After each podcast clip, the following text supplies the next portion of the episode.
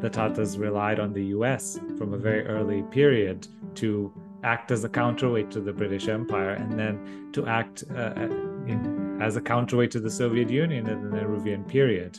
And the US being a fairly distant um, country, a, a, a, a fairly um, uninterested until the Cold War in the geopolitics uh, of British India, but one in which a lot of the technology, for example, for the steel plant that was required, uh, or for the hydro transmission lines and generators and so on, it was the US could provide that technology.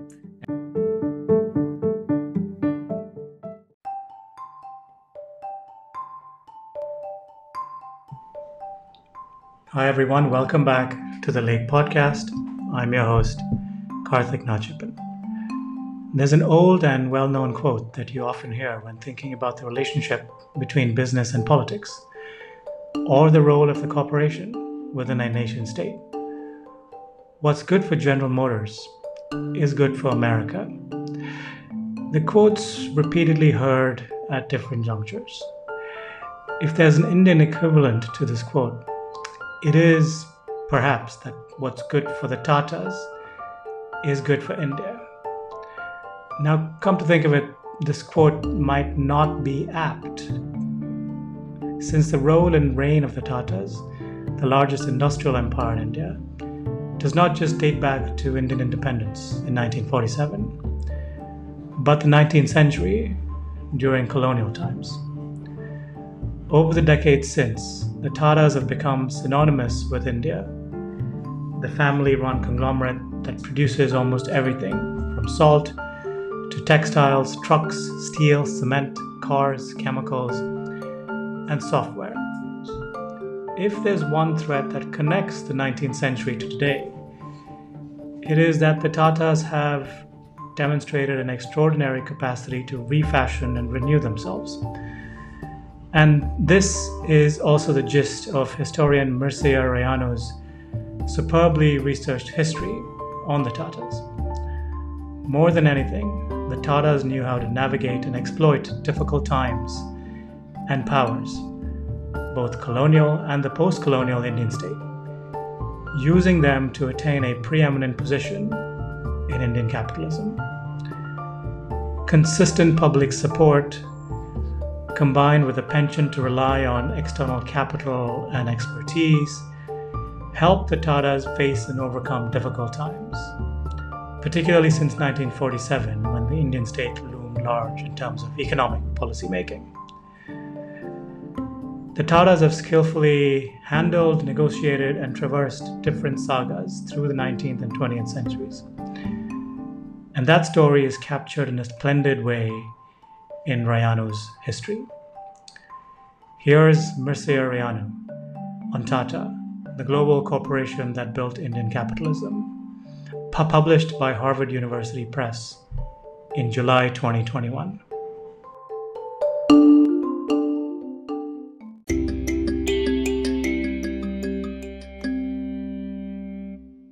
Hi, Mircea. Thank you so much for doing this. Um, I, I want to start by by asking you how this project began. Um, this is a sprawling uh, corporate history of the Tatas. Um, what was the first spark that ignited this project that eventually became the book? Uh, first, thanks very much for having me and uh, for reading the book uh, closely, and uh, really look forward to our conversation. So this project began uh, as a PhD dissertation uh, at Harvard, and I had come in as a history student in 2009. So a year after the Great Recession began, is year also a year when uh, we are already well into India's multiple decades of post-liberalization economic growth. And I came in actually as a as a historian in training of uh, somewhere on the borderline between British imperial and modern South Asian history, and I wasn't really sure exactly what kind of topic I would work on, and that indecision really persisted for a while. And I want to say this, and I always say this when I'm asked because I want to give encouragement to anyone out there who, who may be entering into a PhD program without a fully formed project or research agenda to say that uh, it is okay and it will be okay. you will come up with a with a topic. So for a few years, I kind of moved in many many directions, but I kept coming back to the idea that I wanted to do a history project, one that was grounded, of course, in the period of the 19th and early 20th century, which was my kind of time period of focus, but one that could speak to that uh, post liberalization uh, economic, political, and economic landscape in India. So that was uh, that. Those were the kind of parameters. And my own history is that I was uh, born in uh, Romania in the 1980s, at the uh, late 1980s, at the end of the communist period, and in the transition to our very own kind of liberalization, so to speak. Um, which wasn't very liberal, but it was certainly, um, you know, a time of uh, shock economic reforms. And so when I was growing up in the 90s, I saw that uh, all around me. And I saw particularly the rise of a new class of capitalists, you know, the oligarchs, and uh, which we saw in, in Russia as well, and in many other parts uh, of the world. And so I thought uh, that that was the sort of personal interest that pushed me in the direction of studying uh, uh, capitalists, firms, large firms, powerful firms. But what drew me to the Tatas was that they had been around for a very long time. They weren't new capitalists. Mm-hmm. They weren't uh, new arrivals on the scene. They had um, experienced and weathered remarkable transformations from their origins in the colonial period through independence and then through liberalization. And so I thought that they would be really the best case study for me to look at. And when I when I went in the into the uh, literature, I found that there had been quite a bit written on the Tatas here and there, and of course, uh, there was a very venerable and uh, fascinating literature on business in colonial and early post-colonial India, but all of it took, shall we say, it, it took the business class or business groups uh, as a whole, or sometimes even uh, business communities. So we could talk about the Parsis or the Marwaris. Mm-hmm. There are lots of studies uh, of uh, and of course lots of studies of large structural changes in the economy uh, and you know how capital relates to the state those kinds mm-hmm. of uh, abstractions and there wasn't a fine-grained empirical study of the business group uh, of tata in particular you know a book length mm-hmm. uh, treatment that would take the story from beginning through to the major uh, parts of its history and into the late 20th uh, century and so that was uh, part of the inspiration, and that was the inspiration. And then the final piece of the puzzle that allowed me to decide and, and turn in my prospectus and say, I'm going to write a book on Tata was the archives. Mm-hmm. And the fact that Tata had opened dedicated archives, in fact, had two such archives, one in Pune and one in Jamshedpur uh, for the steel company specifically, that meant that there was in existence the material that one that a historian would need and that these archives were open and accessible that a historian would need to tell that kind of story. And so i think that if uh, there have been great studies of for example of gd birla by by mm-hmm. Kudaisya and, and and others studies of godrej and bajaj but i felt like with tata um, the archives were so much more complete and rich mm-hmm. and uh, there was a case that I could have wanted to do a project on Tata, but not had the means to do it. So this was, uh, if we were to talk of the scene of a crime, I, that's the motive, and then I had the means to do it, and the archives provided the means. Uh, that was going to be my next question was the archives because um, I felt it's good to get that out of the way before we move into mm. the substance of the book. Um, what was that like going and into the Tata archives and, and seeing this the sources and, and the resources? Um, and even not I mean, other than the, the, the, Tata archives themselves, did you access any other kind of archives um, for, for, for the book?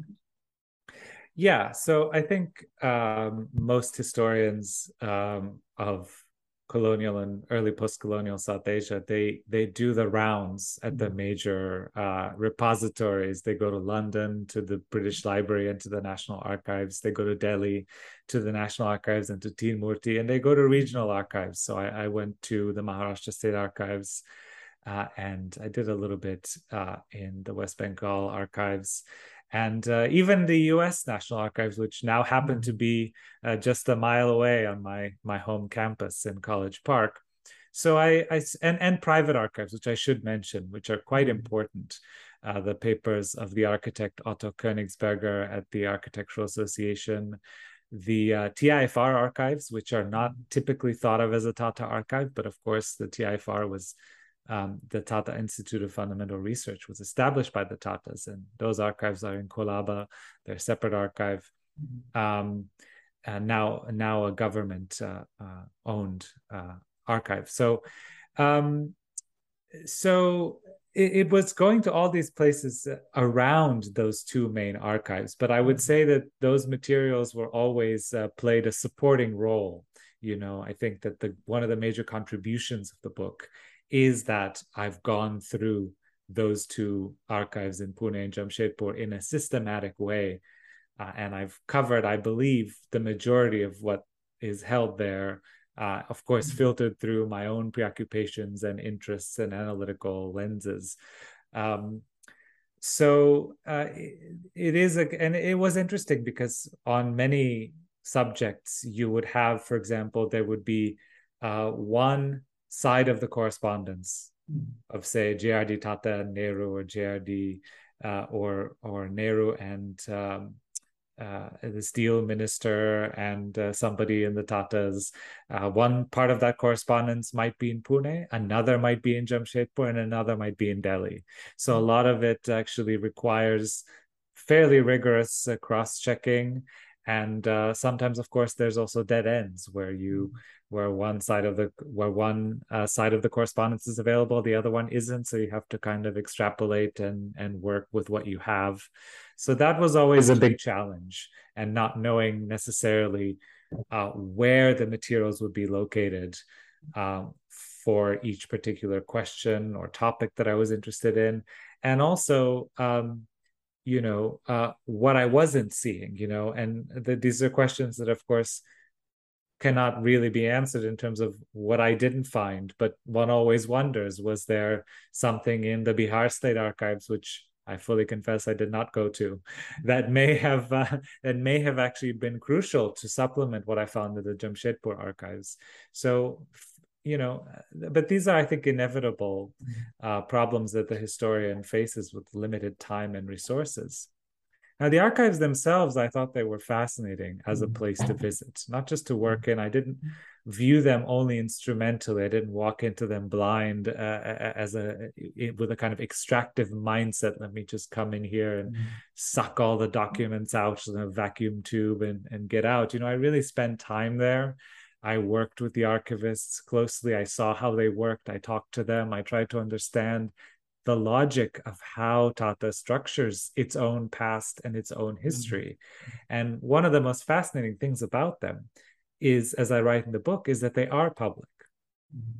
And I think there's among many business families in India, and of course, that is their prerogative to do so, they choose to keep their material secret and they choose to keep their business records within the family or within the firm and not open them up to the outside. And that is a great loss for historians, but of course, their prerogative. Uh, uh, there's no freedom of information requests to the Birlas or the Ambanis that one can make.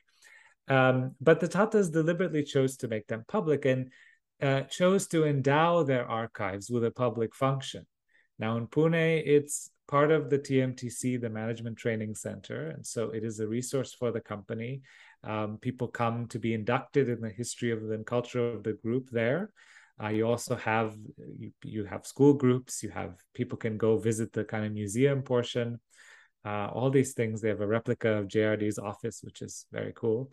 Uh, and uh, and uh, in Jamshedpur, of course, because it's a company town, the Tata archives occupy a very prominent place as the kind of public face of the steel company. If you have visitors coming in, they, they might take a tour of the plant or or, or uh, might see the works, but they will also uh, be taken to the visitor center, which is located in the same complex of buildings as the archives. And they have exhibits and sculpture and art and very interesting architecturally designed by Hafiz Contractor, the one in um, uh, in Jamshedpur.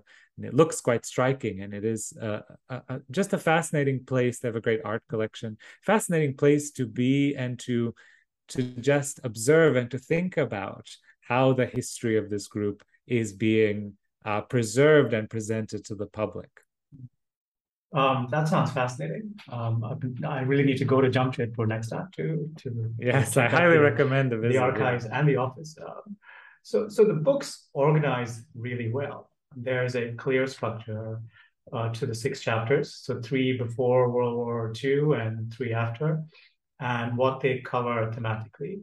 So the three themes are um, Tata's overseas connections uh, with the U.S. and East Asia um, control over land and resources, and scientific and technocratic expertise, right? Um, how did you settle on these themes to write a much more focused history on the Tatas? And, and I and I ask this because you could have written a book on any of these themes through the Tata experience, right? But you're choosing to do the opposite, write a history of the Tatas through these these, these themes. That's a, actually a very interesting, really interesting observation because much of the time, what I have to answer is the question about why I didn't tell a chronological story mm-hmm. uh, about the Tatas. And I didn't want to do that because I felt like I would have to make choices anyway. And those choices, and once you kind of uh, fix yourself to chronology and to uh, mm-hmm. the the business chronicle format you mm-hmm. know um, you also inevitably uh, fall into a narrative now historians uh, ever since uh, the work of uh, postmodernists like hayden white in the 1970s historians are very um, uh, we're trained to be conscious of our own the narrative structures we put on our mm-hmm. material and so but once you go that route the business chronicle the rise and fall the intrepid entrepreneur his dissolute sons and the challenges of rise and rebirth you get into cliche and you get mm-hmm. into a straitjacket that's going to be very difficult to escape so the reason so i wanted to have a structure that was very uh, much driven by my own questions and interests mm-hmm now, the the flip side of that, which you ask about, which is very interesting, is why why aren't the Tatas and other businesses and other actor historical actors together uh, a lens uh, uh, or or in the service mm-hmm. of these uh, these three at least these one of these three or multiple of these three conceptual um, you know uh, big conceptual questions and i think um, in some ways the project it, it went through as i was saying before it went through a couple of different stages of conception. And certainly the part about land and resources and the idea of taking Jamshedpur as a central site of analysis was there in the beginning and then it kind of expanded outward. And I think if I were to criticize my book in in in one way it would be that I think Jamshedpur does take center stage a little bit too much and it is you know very very hard not to do and it was such an mm-hmm. important site for the tatas i feel like i could have said a lot more about a place like mithapur the tata mm-hmm. chemicals township in gujarat which is an equally fascinating place i could have said a lot more about the hydroelectric uh, companies and there are mm-hmm. um, actually many people working or several people working on that now that i that i know whose work will be uh, very interesting in the future to develop uh, on uh, the hydro companies and their relationship uh, between uh, how they knit together Bombay and the hinterlands of Maharashtra. So it was, uh, it was, uh, you know, one could have taken the, those big themes. One could have taken a particular site in, in which to put the Tatas alongside other, as I said, historical actors, other forces that are going on.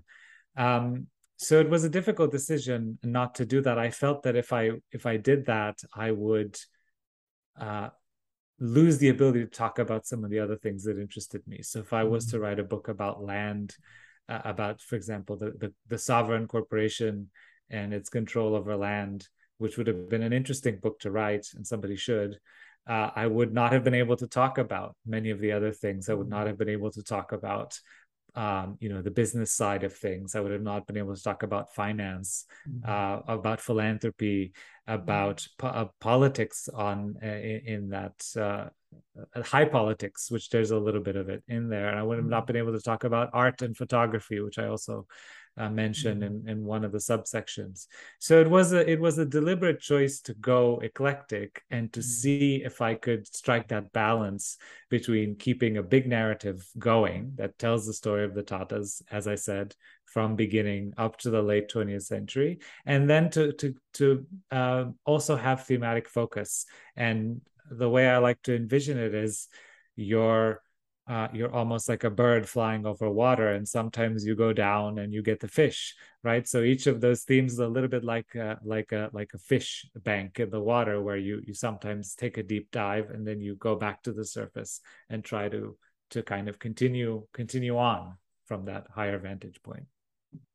Um, if there's a larger argument from the book um, it is that it is that the Tata success and and and, and endurance um, through the decades um, is because they have this quasi sovereign character, um, both undertaking and accomplishing certain vital state like functions um, and also corporate functions.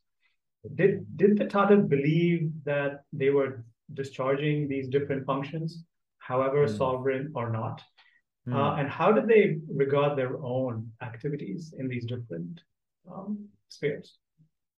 Yeah, so here I would say that me describe me trying to connect those three themes together uh, with this framework of the state-like function is uh, a little bit of the historian's artifice. It is a little bit of the of me creating an analytical category for a certain for a set of activities. You know, um, governing the city of Jamshedpur and uh, establishing uh, a, a, school or a charitable trust uh, somewhere in an entirely different parts of India and submitting a, a, plan to the central government over where steel plants should be located or mm-hmm. how Air India should be governed as a state uh, uh, corporation.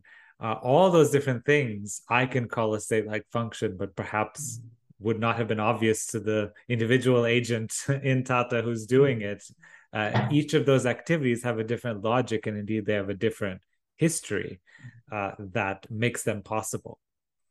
Um, however, I do think that at least in the first half of the 20th century, uh, Jamshedji Tata and his two sons, Dorabji and, and Ratanji, uh, that first and second generation, when they were building these major enterprises uh, in industry. So we're talking about the steel plant, the hydro dams, the textile mills. And then in the 1930s, starting with the second wave of the airlines and the chemicals and the autos, uh, on, as JRD uh, becomes the chairman in the late 30s, I think that in, in these particular moments, there was a profound consciousness that the Tatas were providing uh, what I call an infrastructure to India um, that was both an industrial material infrastructure and uh, what I call a knowledge infrastructure, which they wouldn't have used that term, but they would have said, if you had asked them, why did you fund the first cancer hospital, the Institute of Fundamental Research, the Tata Institute of Social Sciences, and the Indian uh, Institute of Science? What do these things have in common? What is the reasoning behind your philanthropy? They would say something like, these are institutions that India needs, that a modern nation needs, and that we as uh, private capitalists can and will provide. So there was a profound, they, the uh, semantic articulation is going to be, they would call it nation building. They would call it building the nation. And uh, to me, that is uh, the idea that a private company can build the nation is is essentially glossed as you know as the state-like function of the corporation. And there were people, and I, the first half of the book really the character of BJ Padshah, Burjorji Padshah, is very important because oftentimes he was the one who was articulating the vision, the strategy of the group, at least in the surviving records. So we don't have, unfortunately, the papers of Jamshedji Tata, and nor do we have very much from the sons. Uh, much of it has been destroyed uh, or is not preserved in the archives. But um, uh, was, first of all, he was a big thinker.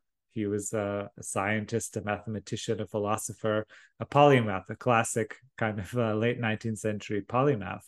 And he thought very deeply and consciously about the Tata's role. And especially after the First World War, when there was this boom in profits, he laid out this vision of how we are going to, uh, you know, uh, bring electricity to the villages and, you know, these very grand, uh, really economic planning visions of the kind that we would see 20, 30 years later under the Nehruvian state. So in that period, I think there was a there was a very conscious sense that the Tatas, both in terms of the businesses they started and the donations they made, were providing India with the infrastructure of a modern nation. In the 40s, 50s, 60s, you see a much more defensive articulation of the Tata's contributions uh, because there's a lot of suspicion of private uh, business under the Nehruvian state. There's there's political uh, issues and controversies, and a lot of that starts to be a little bit of a retrospective uh, thing. So look at all mm-hmm. the things we built, you know, in the first half of the of the century, and and how how great our achievements were. A little bit less of that forward-looking vision, but I think in the early period, I would say that much of what I've written if you take out some of the language would be recognizable uh, to the to the leadership of the tatas uh, at the time as this is what we're trying to do um, i didn't read the book chronologically. So respecting the structure i read chapter one and four together. I read chapter two and five together and three Amazing. and six together. So i could trace the continuity as well between the themes. Um, and and the chapters one and four that focus on what you call the extraterritorial uh, connections um, that the Tatas cultivated to run their business, right? Um, now, Tatas were an Indian firm, but one that relied on global financial connections, um, which in a way made their rise anomalous under um, a politics of Swadeshi, which, which emphasized autonomy and self sufficiency not partnerships and connections, right? Mm-hmm. What did the Tata's rise reveal about Swadeshi, its different meanings and understandings and its politics at that time?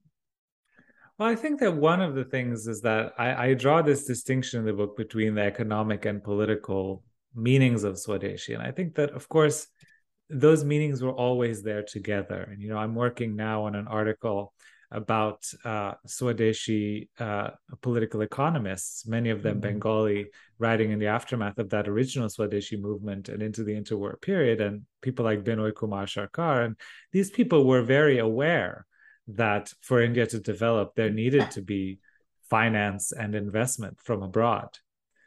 But that uh, was, as you know, is inevitable, was a political stance it was a political stance in a colonized country in which Britain still um, pulled the strings mm-hmm. uh, and could uh, could pull those strings to its own advantage when it comes to the mm-hmm. kinds of technical and financial collaborations that Indians could pursue. So one of the interesting things for me was to look at how the Tatas relied on the U.S. from a very mm-hmm. early period to act as a counterweight to the British Empire, and then to act uh, uh in, as a counterweight to the Soviet Union in the Nehruvian period, mm-hmm. and the U.S. being a fairly distant um, country, a, a, a, a fairly um, uninterested until the Cold War in the geopolitics uh, of British India, but one in which a lot of the technology, for example, for the steel plant that was required, uh, or for the hydro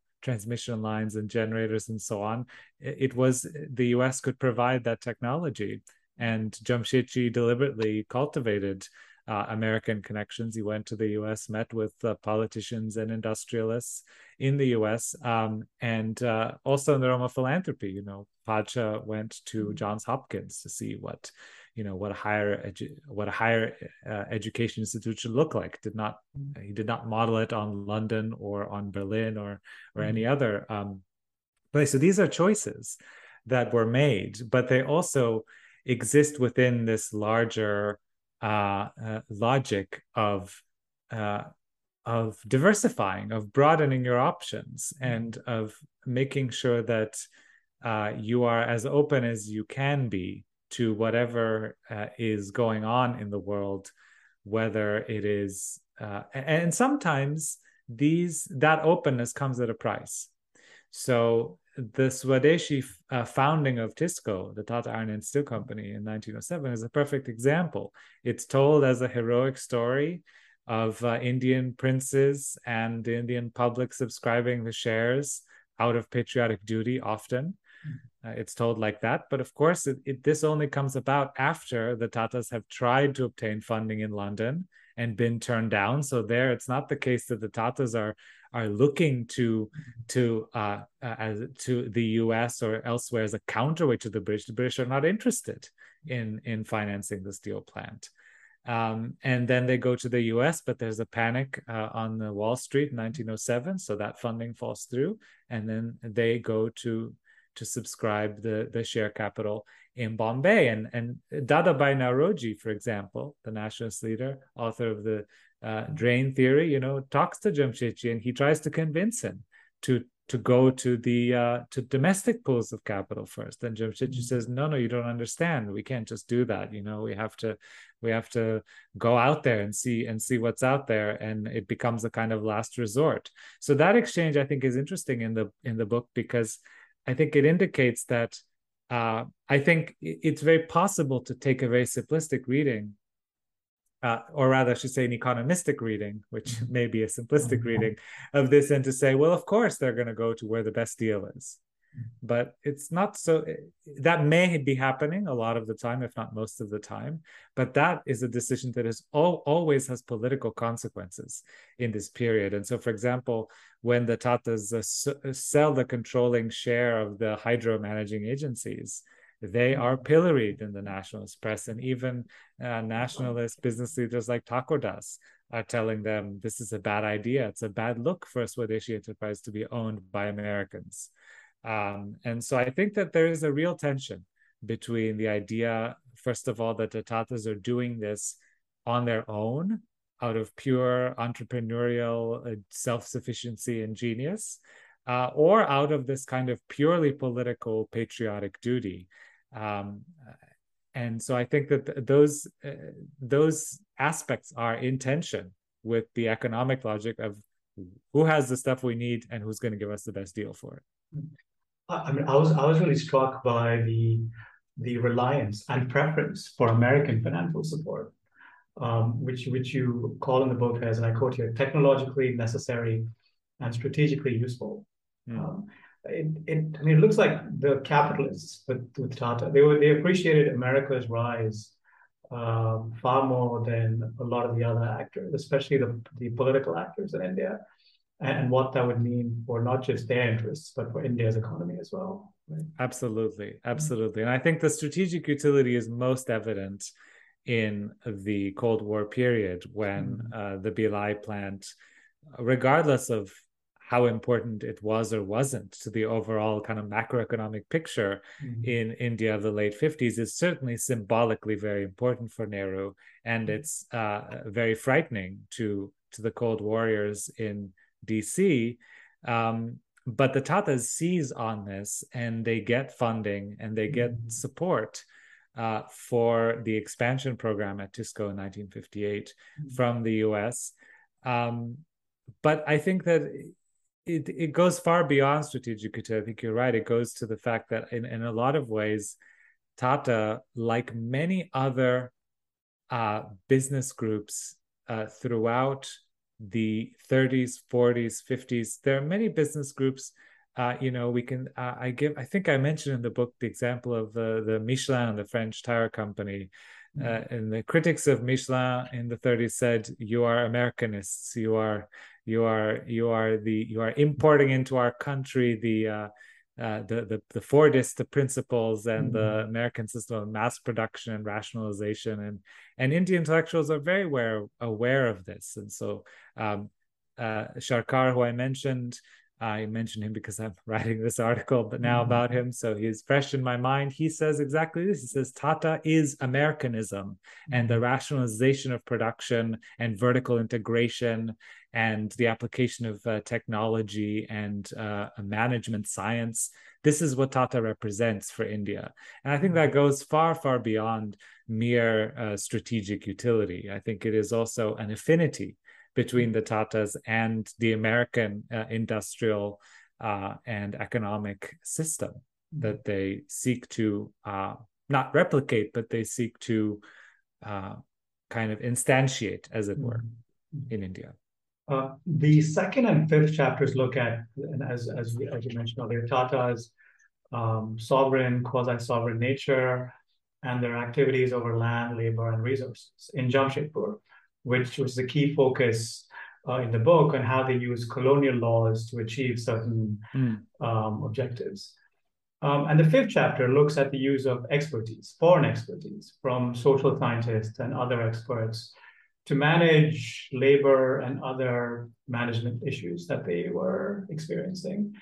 I was struck by their reliance on these you know, foreign aspects, laws, research, ideas or theories to, to deal with really thorny local issues mm. you know, and the gaps and problems that could come out of that right um, so talk to us about their open attitude to to this research to the london school of economics to mm-hmm. experts from other parts of the west uh, coming in and, and, advising them despite some internal dissent and resistance um, to these experts yeah this is a, a through line throughout uh, the history of the group is is the use of expertise and and the use in particular of foreign expertise and the the london school of economics story is very interesting because it connects to philanthropy which i suspect you'll you'll mm-hmm. ask about next but um, eh, it was it was originally not not supposed to be a connection. The Tata, uh, Ratanji Tata, the son of Jamshedji, had donated money to the LSE to fund poverty research in East London, right? So, mm-hmm. well, they, they funded this poverty research center at the LSE, which did most of its work in the East End of London and had uh, the Webbs were affiliated and LT Hobhouse and all of these famous kind of Edwardian social scientists, the Fabians and the liberals. It was a very interesting kind of mix of people. It had nothing to do with India.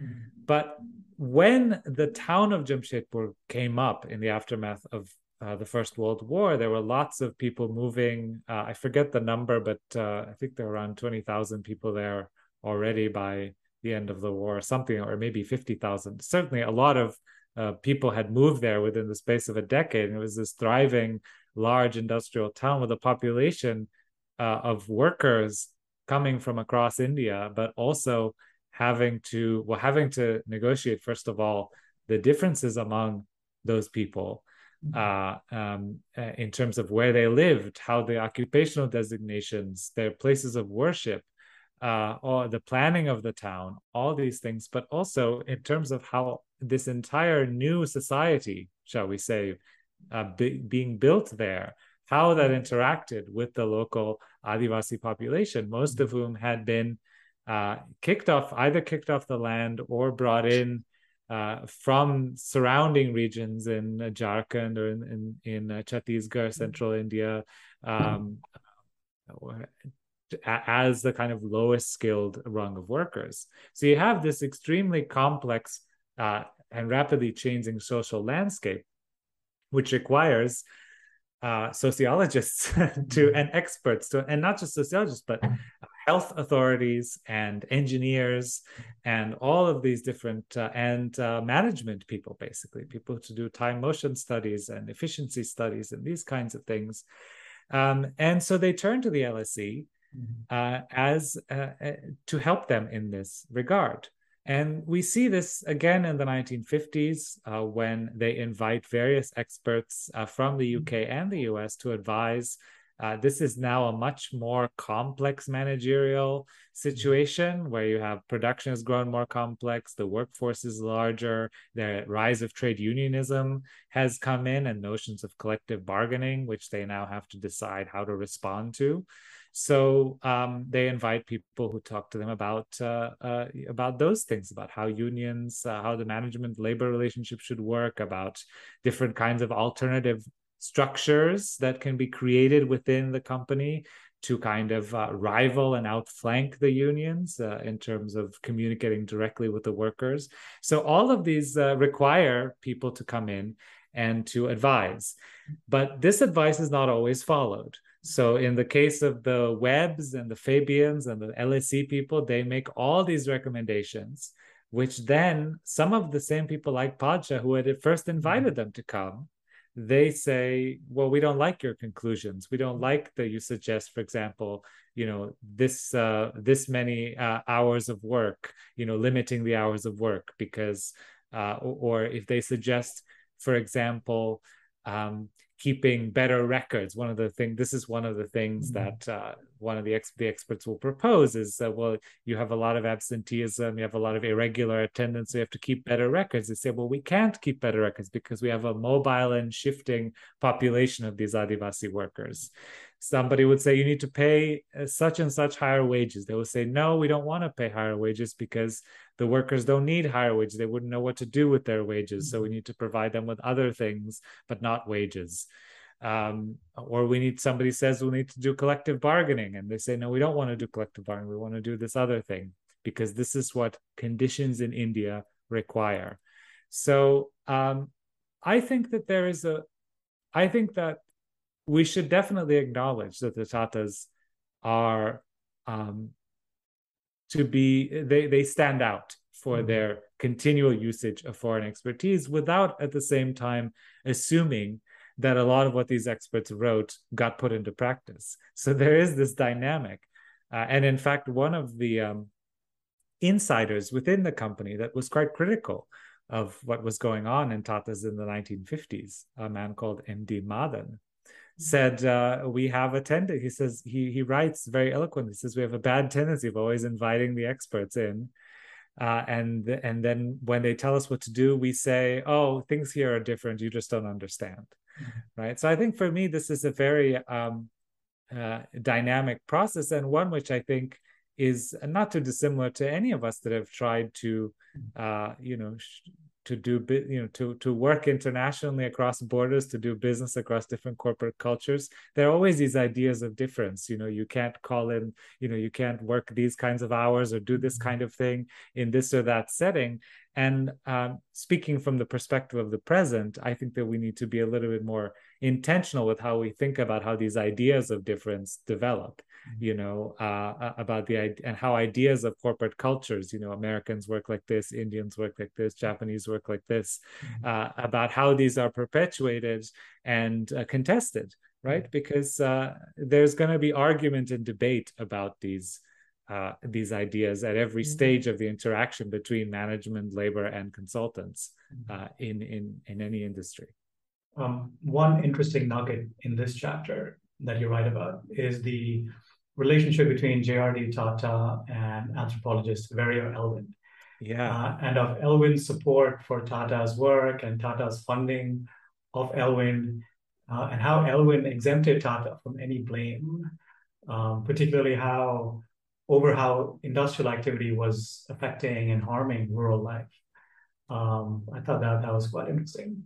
Yeah, this is this is uh, actually a perfect example of one of the things I I like to do in the book, which is I think that the thing about Elwin that not a lot of people know about is that he was actually supported financially by the Tata Trusts early mm-hmm. on in his ethnographic uh, investigations, and so the book on the Agaria tribe, it's a tribe of iron smelters that he wrote, um, which is a pioneering ethnography uh, of this group uh, was dedicated to uh, J.R.D. Tata, and so and then he wrote a kind of authorized mm-hmm. uh, uh, anniversary uh, I think it's a jubilee. I forget which whichever jubilee the 50th anniversary is. Uh, I think it's the golden jubilee. Anyway, uh, he wrote an anniversary history called "The Story of Tata Steel" from 1907 to 1957, uh, in which he's of course highly praise praises the company in in exalted terms. And this is of course during that Cold War period where there's a massive strike going on that's led by the Communist uh, Party, and uh, there's a lot of tension in Jamshedpur when that book comes out. Uh, and so uh, it, it, serves as this kind of uh, um, it bolsters the Tata spirit, shall we say, to have this out there. And it would be very easy to say everything that Elwin writes is insincere because he's being paid a commission mm-hmm. to do it. But what I actually show in, uh, or or you could say there's nothing to do with it. You could say mm-hmm. there's no connection between Elwin's anthropological work and whatever he wrote uh, you know, it's he he wrote whatever he wanted about the Agaria, but he just thanked JRD because you know because it was his patron. But I think that there's actually a profound affinity between uh, how Elwin saw um, modernization, to call it that way, and historical change among the uh, among the peoples that he studied. So, for example, as an anthropologist, he was he was fascinated by the idea that traditional ways of life are passing.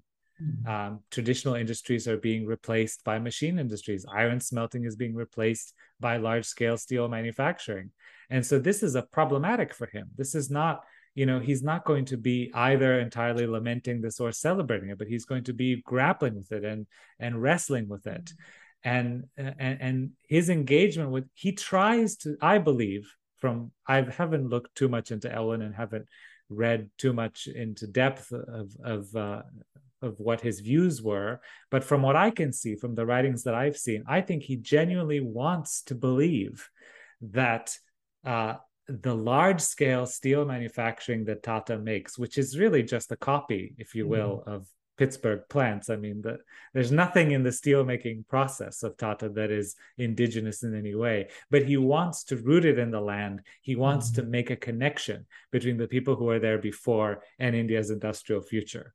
Right. Mm-hmm. So we can we can look at that connection and say, well, it's bogus or it's it's not persuasive or uh, but I think he was trying to do that. And so this is what I call at different points in the book the idea that there's autonomous logics or autonomous networks of knowledge that are interspersed, interweaved with the Tata story of what the Tatas are doing and what's good for their interests. Mm-hmm. And it may be that the Tatas don't really care what Elwin thinks uh, on his own time, but he is drawn into his concerns as an anthropologist are drawn into what the Tatas are doing and what the Tatas uh, represent. So I think we need to take both of those things seriously. We need to take uh, Elwin's intellectual history seriously, and we need to take the Tata's uh, uh, kind of investments and uh, and their interests seriously, and look at them mm-hmm. together. Uh, so the last three chapters look at the period after World War II. So how the Tata negotiated the transition from colonial rule to the nation state uh, under a very competitive, polarizing geopolitical environment. Um, and here, the first kind of big challenge was uh, India's own national development um, uh, plans and agenda. Uh, and, and, and, here I have to ask about the Bombay Plan, which yes. was a plan authored by eight businessmen, including J.R.D. Tata, that advanced a vision for India's economic development, um, giving the state a leading role. Um, so why did the Tatas sign on despite having, as you mentioned in the book, several key assets in industries like steel, power, and airlines? Um, this is, you know, one of the big questions that has been debated for a long time, and there are some people who see, uh, you know, some people like uh, Vivek Chibber who see the Bombay mm-hmm. Plan as you know as uh, well he he takes it in different stages. So he says uh, at the beginning they might have been more sincere than at the end. Um, they might have but he sees this kind of consistent logic of uh, they want state support but uh, mm-hmm. not state discipline. So that is chibber's answer. Um, there's another school of thought that looks at this as a genuine kind of nation building commitment you know. Um, uh, Aditya Mukherjee and and and others. So uh, I I I don't uh, have I think elements of both are true. I do lean a bit more toward the Chibber position, just in mm-hmm. terms of, as I said before, not taking that kind of nationalist consciousness uh, too much at face value. But I think that in terms of interests, I certainly do think that uh, the idea of the state coming in to support industry uh, and a kind of mutually beneficial relationship between state and capital in independent India with the British out of the picture is definitely uh, something that's on the minds of the Tatas when they write this document. I think mm-hmm. it's very important to note that they are not neoliberals. They're not even necessarily, by that stage, classical liberals. Um, the state had always been involved in some way or another in supporting their industries, including, uh, of course, Jamshedpur gets off the ground with the government purchase mm-hmm. of uh, of steel rails that that kind of gets them uh, into the into the blacks, so to speak, in the beginning. Um, there's also a, an intellectual story which which um, Kudaisya has traced in her Bombay Plan book of people, uh, uh, the people who wrote the experts, the Tata experts, people like John Mathai, you know, who mm-hmm. wrote the plan were had studied at LSE with the Fabians, uh, had begun to read Keynes.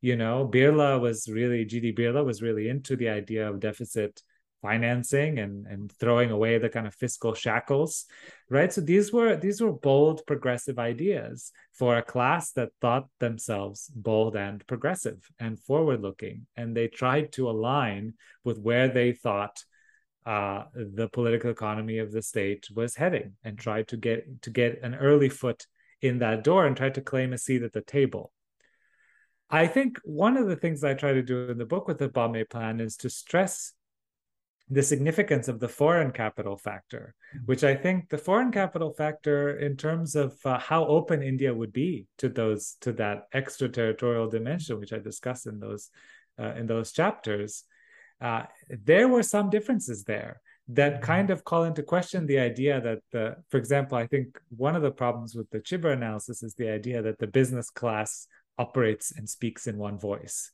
and that they want they all of them want this thing and they pursue it. Each one of them pursues it pursues that interest at every stage.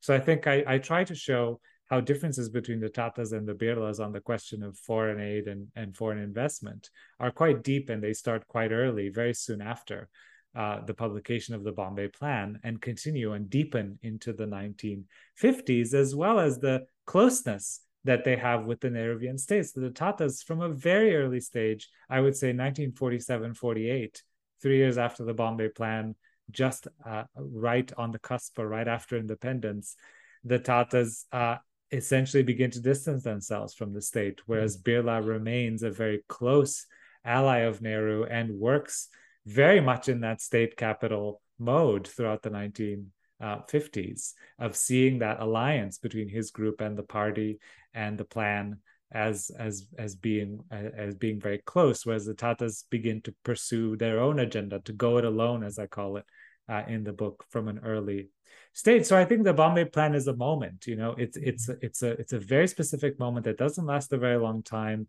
and that is part of a longer history of of uh, of indian business negotiating that transition from empire to nation state and also negotiating differences and conflicts within within them within them as a business class. Mm-hmm. and um, so and i and i must say i'm a little bit disheartened by some of the uh, work that's come out recently about the bombay plan which attempts to read a lot of things backward into it you mm-hmm. know um, you know gurcharan das has written very dismissively of the Bombay planners as fools and idiots who committed suicide, you know, by by shackling themselves to the state. And I think that it's very easy from a post 91 perspective to to look back and and, and judge them on this. Uh, it's also, I think, a little bit unrealistic to yearn for the bomb. There's another genre which of thinking which yearns for the Bombay Plan, which says, well, uh, Indian business now doesn't have a coherent, progressive uh, vision of development, and they need to go back and write another Bombay Plan. Well, it it may be that conditions today are very very different in terms of both what the situation was then and what the future possibilities for expansion and development were then versus what they are now. So I think I would say that I try to do in this book, I try to look at the Bombay Plan as much as I can within its own time and not look at it either as a foolish uh, uh, mistake or as this kind of panacea that everybody should do a Bombay plan, you know, whenever uh, we want business to be better than it is. No, and I, and I must say that was the orthodoxy after the war, right? Especially in mm. East and Southeast Asia, where you saw the state collaborating, um, yes, carving out very uh, promising relationships with their industrial sectors, right? Whether that's Korea, Japan, or other parts of East and Southeast Asia, that was very much part of the zeitgeist then right so it um, was it was and and i think that uh, in some respects i think this is something that for example jrd tata talked mm-hmm. about throughout much of the post uh, independence period that he admired that type of model mm-hmm. of development but i think that uh, we also should recognize that conditions in those countries were quite. Uh, different. Uh, and so this is, of course, is a debate that I'm not qu- qualified to judge uh, in terms of how applicable that model would have been to India. But mm-hmm. um, I, I, do think that I certainly think that the the differences and uh, political differences and conflicts within Indian business uh, perhaps were one factor that prevented that kind of productive relationship. Mm-hmm. Um, what was the relationship between Tata, JRD Tata, and Nehru like? Because in the book, you note tension and frustration at certain points between both individuals, particularly over the plan. And then I think the nationalization of Air India. Yes. certain yes. other moments where I think Nehru just didn't understand JRD's um, grievances, and my guess was it was vice versa, right? Yeah, I think it was a it was a relationship that uh, was complex and tense, but I think there was ultimately um, there was a shared ground. Um, you know, it's very interesting because in some ways I think that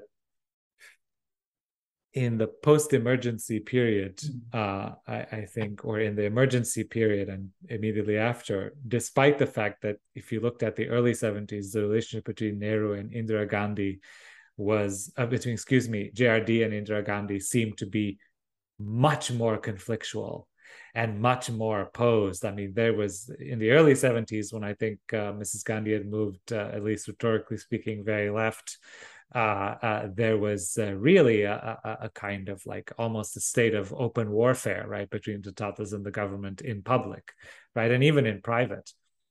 Um, but actually, ironically, I think that relationship ended up being much closer, pragmatically speaking, uh, in the long run, and viewed from from perspective uh, of distance you know, uh, uh, then uh, because because Mrs. Gandhi came around to understanding the idea that she should mm-hmm. rely on the private sector for growth, and it was ultimately, uh, you know, th- this is uh, very much into the weeds, but it was ultimately, you know, the Janata government because of Morarji Desai and George Fernandes, who was a big enemy of the Tatas, that actually ended up. That was the real open warfare once Mrs. Gandhi was out of power. But if you go back to Nehru, I think that you know I'm I'm not a specialist in Nehru, and I'm not a great psychoanalyzer of Nehru, but uh, but Nehru was certainly somebody who was um, driven by, in my view at least, was driven by a by a coherent philosophical worldview, and he kind of meant what he said, mm-hmm. unlike his daughter, right? So I think that uh, in I think that's where a lot of the differences between JRD and Nehru came from. It was really a contest of ideas, yeah. uh, a contest of ideas about development and about India's future, where ultimately the two of them just couldn't understand the foundations of mm-hmm. where the other person was coming from. Whereas I think Mrs. Gandhi was much more, shall we say, pragmatic mm-hmm. and uh, non ideological uh, and willing to bend and shift and meet people uh, halfway. Um, and I think to, to a great extent, this was also true of Nehru. And we cannot forget the many compromises in Nehruvian industrial policy from what was announced in 1948 mm-hmm. to how much, for example, private activity was allowed under the, the even under the second plan. uh, despite what they had said. And so for critics of Nehru on the left, they thought he was too accommodating and too pragmatic. But I think the, on a personal level, I think JRD and Nehru were both uh, very, uh, they're both kind of these patrician figures, these intellectual mm-hmm. figures, but also people who believed uh, strongly in ideas. And uh, their relationship, I think, was therefore much more conflictual than uh, the relationship of the Tatas with pretty much every other government that came after, which had, shall we say, less of this uh, sound philosophy behind it. I want to ask one more thing before we move on um, about the 1950s, especially the late 1950s. Um, we generally today we understand that you know, India's economic boom began in the 80s. Um, there's been some work of late that suggests that it was the emergency period right after mm-hmm. the changes that were made. But in your book, you you doc, you you chronicle this very important period in the late 1950s when the government made some changes to the economy, um, removing some shackles on the private sector, which resulted in a period I wouldn't say of um, high growth, but yeah, mo- but moderate to impressive growth, right? Yes. How important yes. was that was that period, the, the late 1950s, to what happened later? I'm just very uh, uh, grateful you bring this up because I think it's a story that that most people uh, should know about. I think that we should pay attention to the variation mm. in growth rates in the post-independence but I think many people people who are not, uh, you know, fine-grained economic historians or specialists on numbers, which I'm not either, but I think in, in kind of general uh, educated uh, discourse, it's assumed that there was this, that there were uh, 30, 40 years of anemic Hindu growth or whatever. Mm-hmm. And then the mm-hmm. explosion, whether you want to call, mm-hmm. say the explosion is 91 or, or 79 or whatever. But I think that we need to, to understand that the period of the late 50s uh, was a time of pretty robust growth. I don't have the figures, but uh, mm. we're talking about four or five percent, things like mm. that. Uh, which and a period actually, which um, uh, compared to what came before, was quite mm. remarkable. Mm-hmm. Um, so compared to the, the depression and uh, uh, and and after. And I do think that uh, one of the precipitating events of this that I discuss in the book is the foreign exchange crisis mm-hmm. of 57, 58, which uh, is is a sad moment and and and uh, a dangerous moment for the Indian state, but one which allows it to to to essentially uh, allow more private uh, more mm-hmm. private sector growth. Um, the way that growth gets concentrated is another story that we've forgotten about, and I've written um, a short piece on the India Forum if if uh, listeners want to read it about uh, R.K. Hazari and his investigations into monopolies and concentration, which is, of course, a topic of great interest to us today. Uh, and all I'll say here about Hazari is that he's this this concentration is coming during a boom time, the boom time of the late 50s and early 60s. And I think what I would like to see more of in the future is I certainly would like to see more work done in in Indian economic history on the the early 1970s and to really disentangle some of the reasons why we see a major uh, hit to growth in that decade, uh, and I think the oil shocks have a large. Mm-hmm. It's a large reason of why it happens, but there are there are other things going on uh, with the rupee and so on in the late '60s, uh, and uh, and also there might be some some imbalances in that late 50s Nehruvian model that finally come home to roost. And again, I'm not a specialist uh, to be able to to uh, teased all those out. But I think that we do need to remember that in a lot of ways, the 1970s were an anomalously bad time. Mm-hmm. Uh, and uh, we have to look at what happened after, what happened before, with that in mind. Mm-hmm. Um, so let's move on. There's a lot more in the book. Uh, so chapter three looks at Tata's philanthropy, uh, chat, um, charitable giving before independence, uh, and of the creation of some very important educational and research institutions like the Indian Institute of Science, uh, TISS, um, TIFR. What was the logic behind these institutions and, and how embedded or aligned were they initially with the Tata's own agenda? So I think, as I said before, I think uh, I, I, call it knowledge infrastructure. They would have called it nation part of nation building just as much as the steel plant or the hydro dams uh, were, or the or the Air India was. Um, I think that it, it, there is both an instrumental dimension, which actually sometimes doesn't quite get realized. So uh, the Indian Institute of Science in Bangalore does not really act as a kind of R&D outpost of Tata mm-hmm. Steel, although there there is a metallurgical uh, uh, laboratory in Jamshedpur, and there is, I believe, a small section of IISc that that uh, works on that kind of engineering that might be useful to to produce uh, uh, talent or knowledge for the Tatas. But it's really not that instrumental. And mm-hmm. when you go to something like TIFR, which is fundamental research, it really is not at all uh, related, seemingly, to mm-hmm. what the Tatas are doing in business.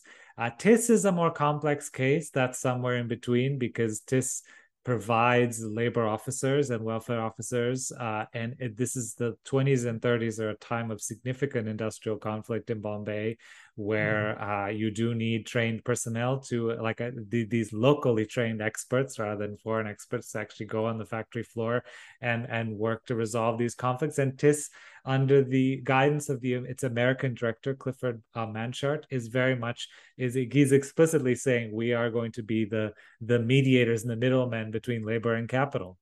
Uh, so that that is instrumental there. But even there TISS grows out of investments in sociological and social scientific research that had gone back to that LSE donation, which was 1912, and then TISS's 1933. And then you have the story of um, Tata's investments in science and medicine, which are not as, uh, in biological science and medicine, which are not as well known uh, uh, as they should be. You know, the uh, fruitless attempt to set up a school of tropical medicine, which mm-hmm. was to be directed by Haffkine, the bacteriologist that had developed the plague vaccine during the third plague pandemic. Um, and uh, the uh, leukemia initiative, um, the Lady Tata Memorial Trust, which was because Dorabji's wife died of leukemia, and then which leads to the mm-hmm. cancer hospital. So I would say that there is there is, and I stress this in the book, a semi-autonomous logic that once the Tatas had, be- had begun to direct their philanthropy towards basic science, fundamental science, or even applied sciences that may not be necessarily applicable to what they're doing, uh, that creates a kind of a snowball effect, a, a, a series of networks that enrich each other uh, over time and what we see by the 1940s and 50s is these various institutions collaborating with each other. You know, the Cancer Hospital working with mm-hmm. TIFR, working with TISS on various uh, uh, studies, you know, genetic studies, uh, or, uh, you know, sharing um, material. And these are scientists in these institutions working uh, with each other, supported by the Tatas, but not necessarily under the guise of some uh, Tata master plan, um, philanthropic master plan. And this is that dynamic that is, of course, quite familiar to uh, corporate philanthropy. You know, mm-hmm. um, once the, the Ford Foundation becomes, uh, or the Rockefeller Foundation becomes its own mm-hmm. uh, autonomous institution with its own logics and source of um, uh, and and influence that uh, kind of perpetuates itself. The one key difference is that Ford and Rockefeller and these other classic uh, foundations are separated fairly early on from the companies, whereas the Tata trusts continue to be mm-hmm. the majority shareholder in uh, uh, in Tata Sons and to exercise uh, more or less uh, involvement or control in what the businesses are doing, and so that relationship is quite opaque, and uh, sometimes it facilitates some good things, and sometimes it can create some corporate governance problems. Uh, but I think that uh, that makes Tata a little bit different from these other uh, these other examples of philanthropy. But by and large, I think that you do see uh, that Tata philanthropy kind of stands on its own, and it some people have written books on Tata philanthropy without mentioning much of what else the Tatas were doing. And I think that mm-hmm. is perfectly valid because you can look at these institutions on their own terms. But I, I try to put them, of course, in the context of the story of the group. Um, one side note in this chapter that you talk about is the critique that the Tatas received um, from the Parsi community, who yes. felt that the yes. Tatas yes. were not generous enough to them through their philanthropy. Um, how do they rationalize this omission? yeah, so this is something which I should have mentioned in the previous answer, which is that all of these institutions are very self consciously and deliberately, purposively national in character. Mm-hmm. So they do not primarily serve the Parsi community. They do not primarily even serve the city of Bombay. Yeah. And so this is part of the issue of why the IISc was not located in Bombay, mm-hmm. was located in Bangalore. Has issues about land and governance and the um, Mysore was generous with the terms and so on. Mm-hmm. Um, uh, but uh, yes, uh, you're right that uh, many Parsi philanthropists donated to their own communities, either for religious or uh, cultural purposes or for um, uh, really practical purposes, like the Godrej's funded mm-hmm. agricultural farms, you know, where Parsi unemployed could go work on the land, or there was the Wadias founded lots of baugs, you know, that the houses, mm-hmm. um, uh, housing, uh, uh, uh, low cost housing provision in Bombay for because there's significant unemployment and distress in the Parsi community in Bombay in the 30s. And it's instructive to see that the Tata approach to this was to fund research into Parsi poverty and unemployment and to do some of this practical, you know, vocational training and and things like that. But by and large, their answer was their engagement was always uh, one step removed from that direct action, direct voluntary relief, right? It was always a research or it was always looking more widely at the problem or looking at the problem on a larger scale. Um, and I think that uh, you could look at this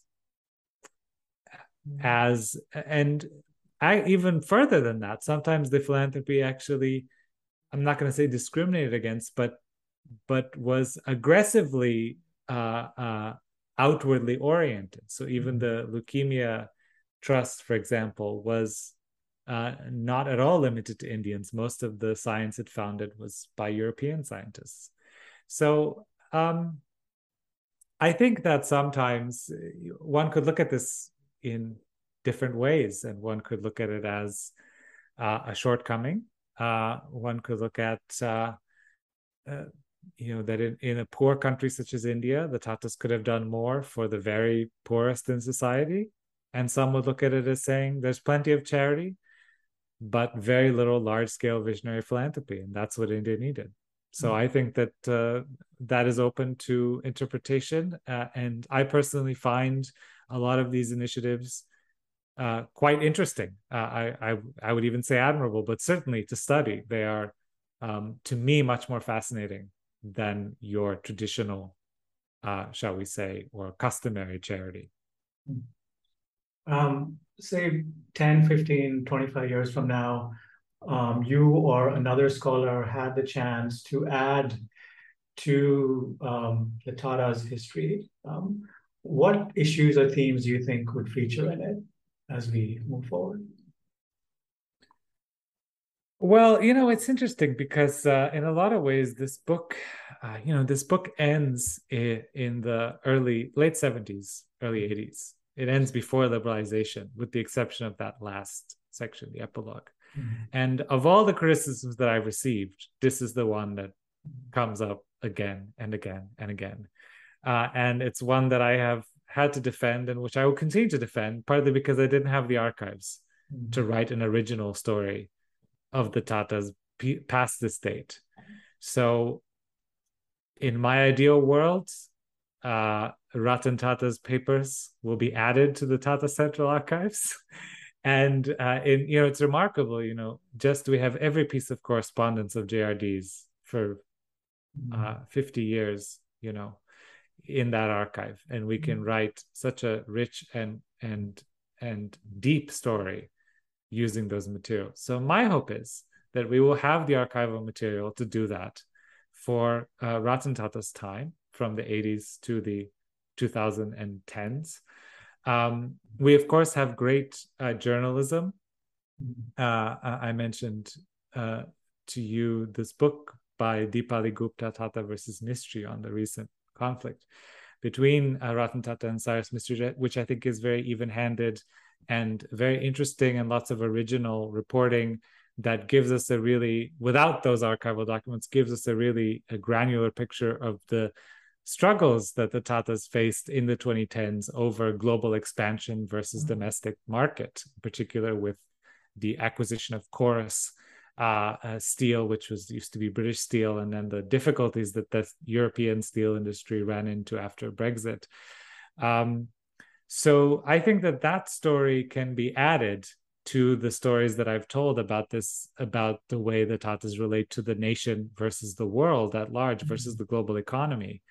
I think the acquisition of Air India, which is a reacquisition, shall we say, the, the return of Air India to its founders, uh, which is a decision that is uh, uh, I wouldn't have predicted when I finished the book. Uh, I would have thought it would always remain as a kind of uh, uh, as the Tatas would rest content with recalling their their glorious past in aviation, and maybe they would keep doing Vistara or keep doing whatever else they were doing, kind of get back into that sector uh, in a small scale way. But I couldn't have imagined what would happen there. Um, and I think that the way we would tell those stories, right, the way we we we tell the stories of the global expansion in the pre-COVID pre uh, you know pre Ukraine uh, post 2008 period right? That that very specific period when the Tatas were outwardly expanding and then facing these problems with that expansion. That's going to look i think very different 30 years from now. The decision to buy air india is going to look very different 30 years from now.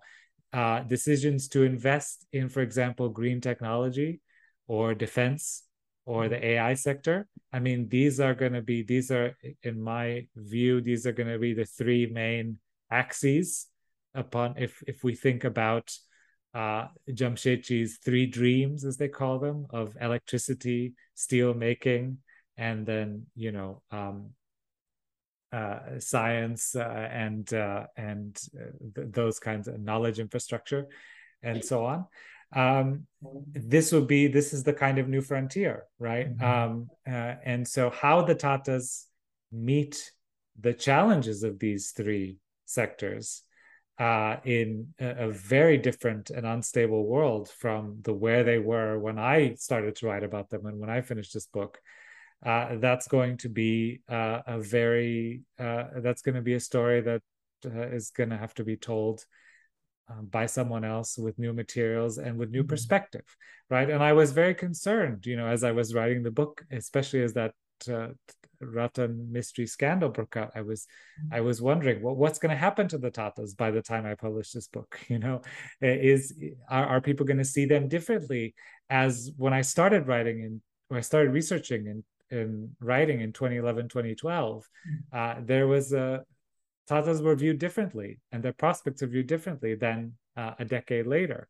So I think that that is, of course, something that as a historian I can't predict, but I do think that uh, the longevity is remarkable, and I certainly would bet on the Tatas being around uh, uh, for a while longer and uh, to meet some of the challenges in the in uh, innovation in those sectors and to meet India's uh, role in the global economy and to continue to be on that frontier between India and the world. Um, but uh, exactly for how long and how well they will do that, I can't say.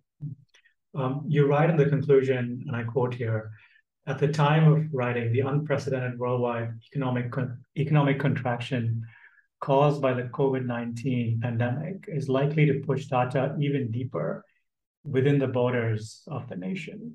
Um, and it looks like that's happening now. Um, Tata just announced um, a plan to invest $90 billion in new mm-hmm. industries like semiconductors, electric vehicles, batteries, renewables, and e commerce.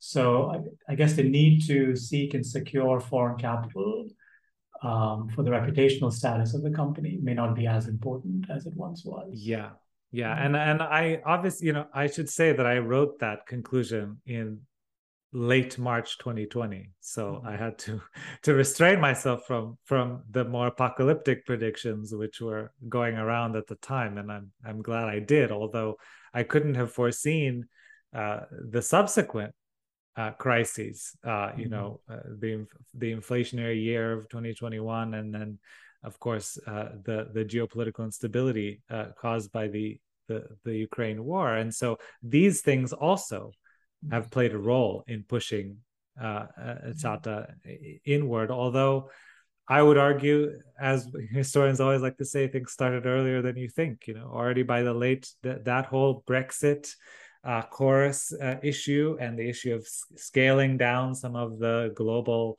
acquisitions that had been going on already in the late 2010s as a result of that 2008 uh, uh, crisis. So um, I do think that much depends on uh, on the state of the Indian economy as a mm-hmm. whole and whether uh, the market will be able to sustain those big investments and those big plays that the Tatas are trying to make. And I do have confidence that the Tatas will make big plays. And I think that that is their um, their mo throughout history has been to to rise and meet the moment. But um, sometimes the moment doesn't meet them, right? So uh, I would it certainly would be would be interesting to see uh, how this uh, initiative plays out. But I think the direction of travel is is uh, very clear. Um, Mircea, what was the hardest part of writing the book?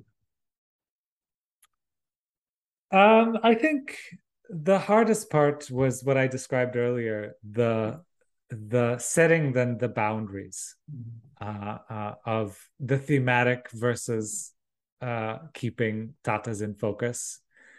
What to include what to leave out when to begin, when to end, um, and to resist. Uh, and I said this to somebody else, you know, um, uh, who was asking me about the process of writing, and you know, any writing ultimately it it is of course a scientific or quasi scientific task. You have some rigor and some rules that you follow and procedures, but it is also a creative act, right? And writing history and writing a book uh, versus say an article is or something or research report is is a is a fundamentally a creative act and every creator uh, and of course it's also the book is a product that goes to a market and so it's it's a, it's a creative pro- a product with an audience and it's a mm-hmm. commodity with a market right so for me it was uh, the balance for for me was to uh, give the people what they want and what they expect when they pick up a book on Tata, but also to, to stay true to what I wanted to say. And so for me, that idea that I wouldn't go past 1980, that I wouldn't write a, a chapter based on you know, I have a, a, an enormous bank of articles about the Tatas from 2011 to 2021. Uh, basically, I had a Google alert, and every article written in every newspaper about Tata I saved onto my hard drive. So that's that's in my own archive, you know. And I could have written a chapter mm-hmm. based on what I read about in in newspapers or had gone to interview people and received kind of the official line on various things from from people. And i could have written a long chapter uh, on the basis of those materials but i felt that that would be radically different from the rest of the book. I felt that it that in a lot of ways as i'm not trained either as a journalist or as an anthropologist or as a political scientist or economist i couldn't do justice to to that material even if i tried i'd have to be a different person, a different scholar to do it. So I decided not to do it, even though that violated the principle of giving people uh, what they want. They want to know about 91, about the Bombay Club, about, mm-hmm. you know, about Corus, about the inside, about uh, Brexit, about Mistry. They want to know mm-hmm. all these things. And in this, there are different books, which some of which I recommended, which they can go to to get those things. And I would say that's another lesson that I would give to to aspiring historians or writers is that you are also part of a wider community and you don't have to do anything yourself so this my book is not the definitive book on Tata. There will be people writing on Tata in the future. There are other people writing on Tata now, not just historians, but many, many other people. So my book is meant to reflect my perspective, my research, my voice, um, as well as to provide that history of Tata that I believe that people needed and wanted. So I think striking that balance is a very difficult thing, and it's caused me uh, uh, years of anxiety, years which are now, at least in this respect, over. But since I'm not trying to minimize it or to say that I found the perfect solution, but that uh, tension and anxiety is there. And finally, what are you working on now?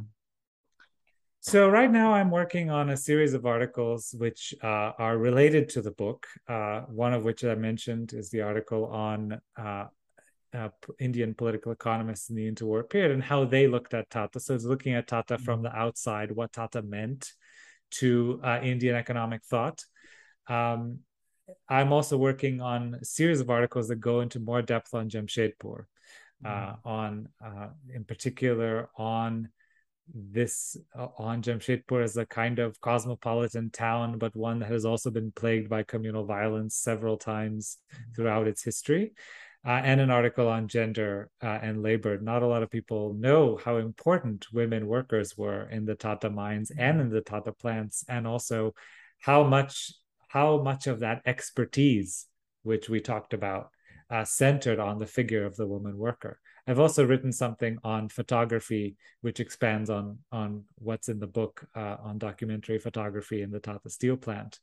And my next project is uh, my next book length project is going to be a very different type of project that um, kind of builds on the last chapter of the book, where I talk about uh, the ideas of a socially responsible business, which began to be debated in India in the 50s and 60s, trying to integrate Gandhian thought with uh, Western, you know, European and American management thinking at a time when there was this belief that the nature of the corporation could and should be reinvented uh, and reimagined for the modern age.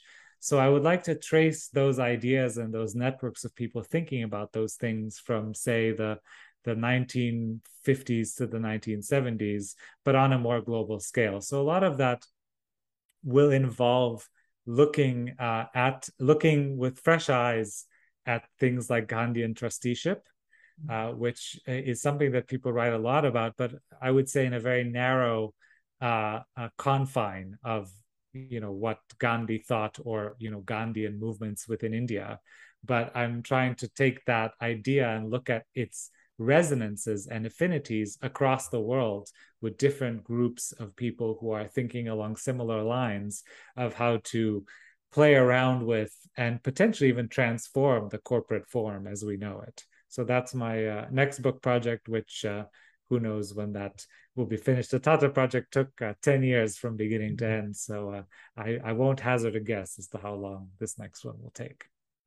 Um, thank you so much. Thank you for having me.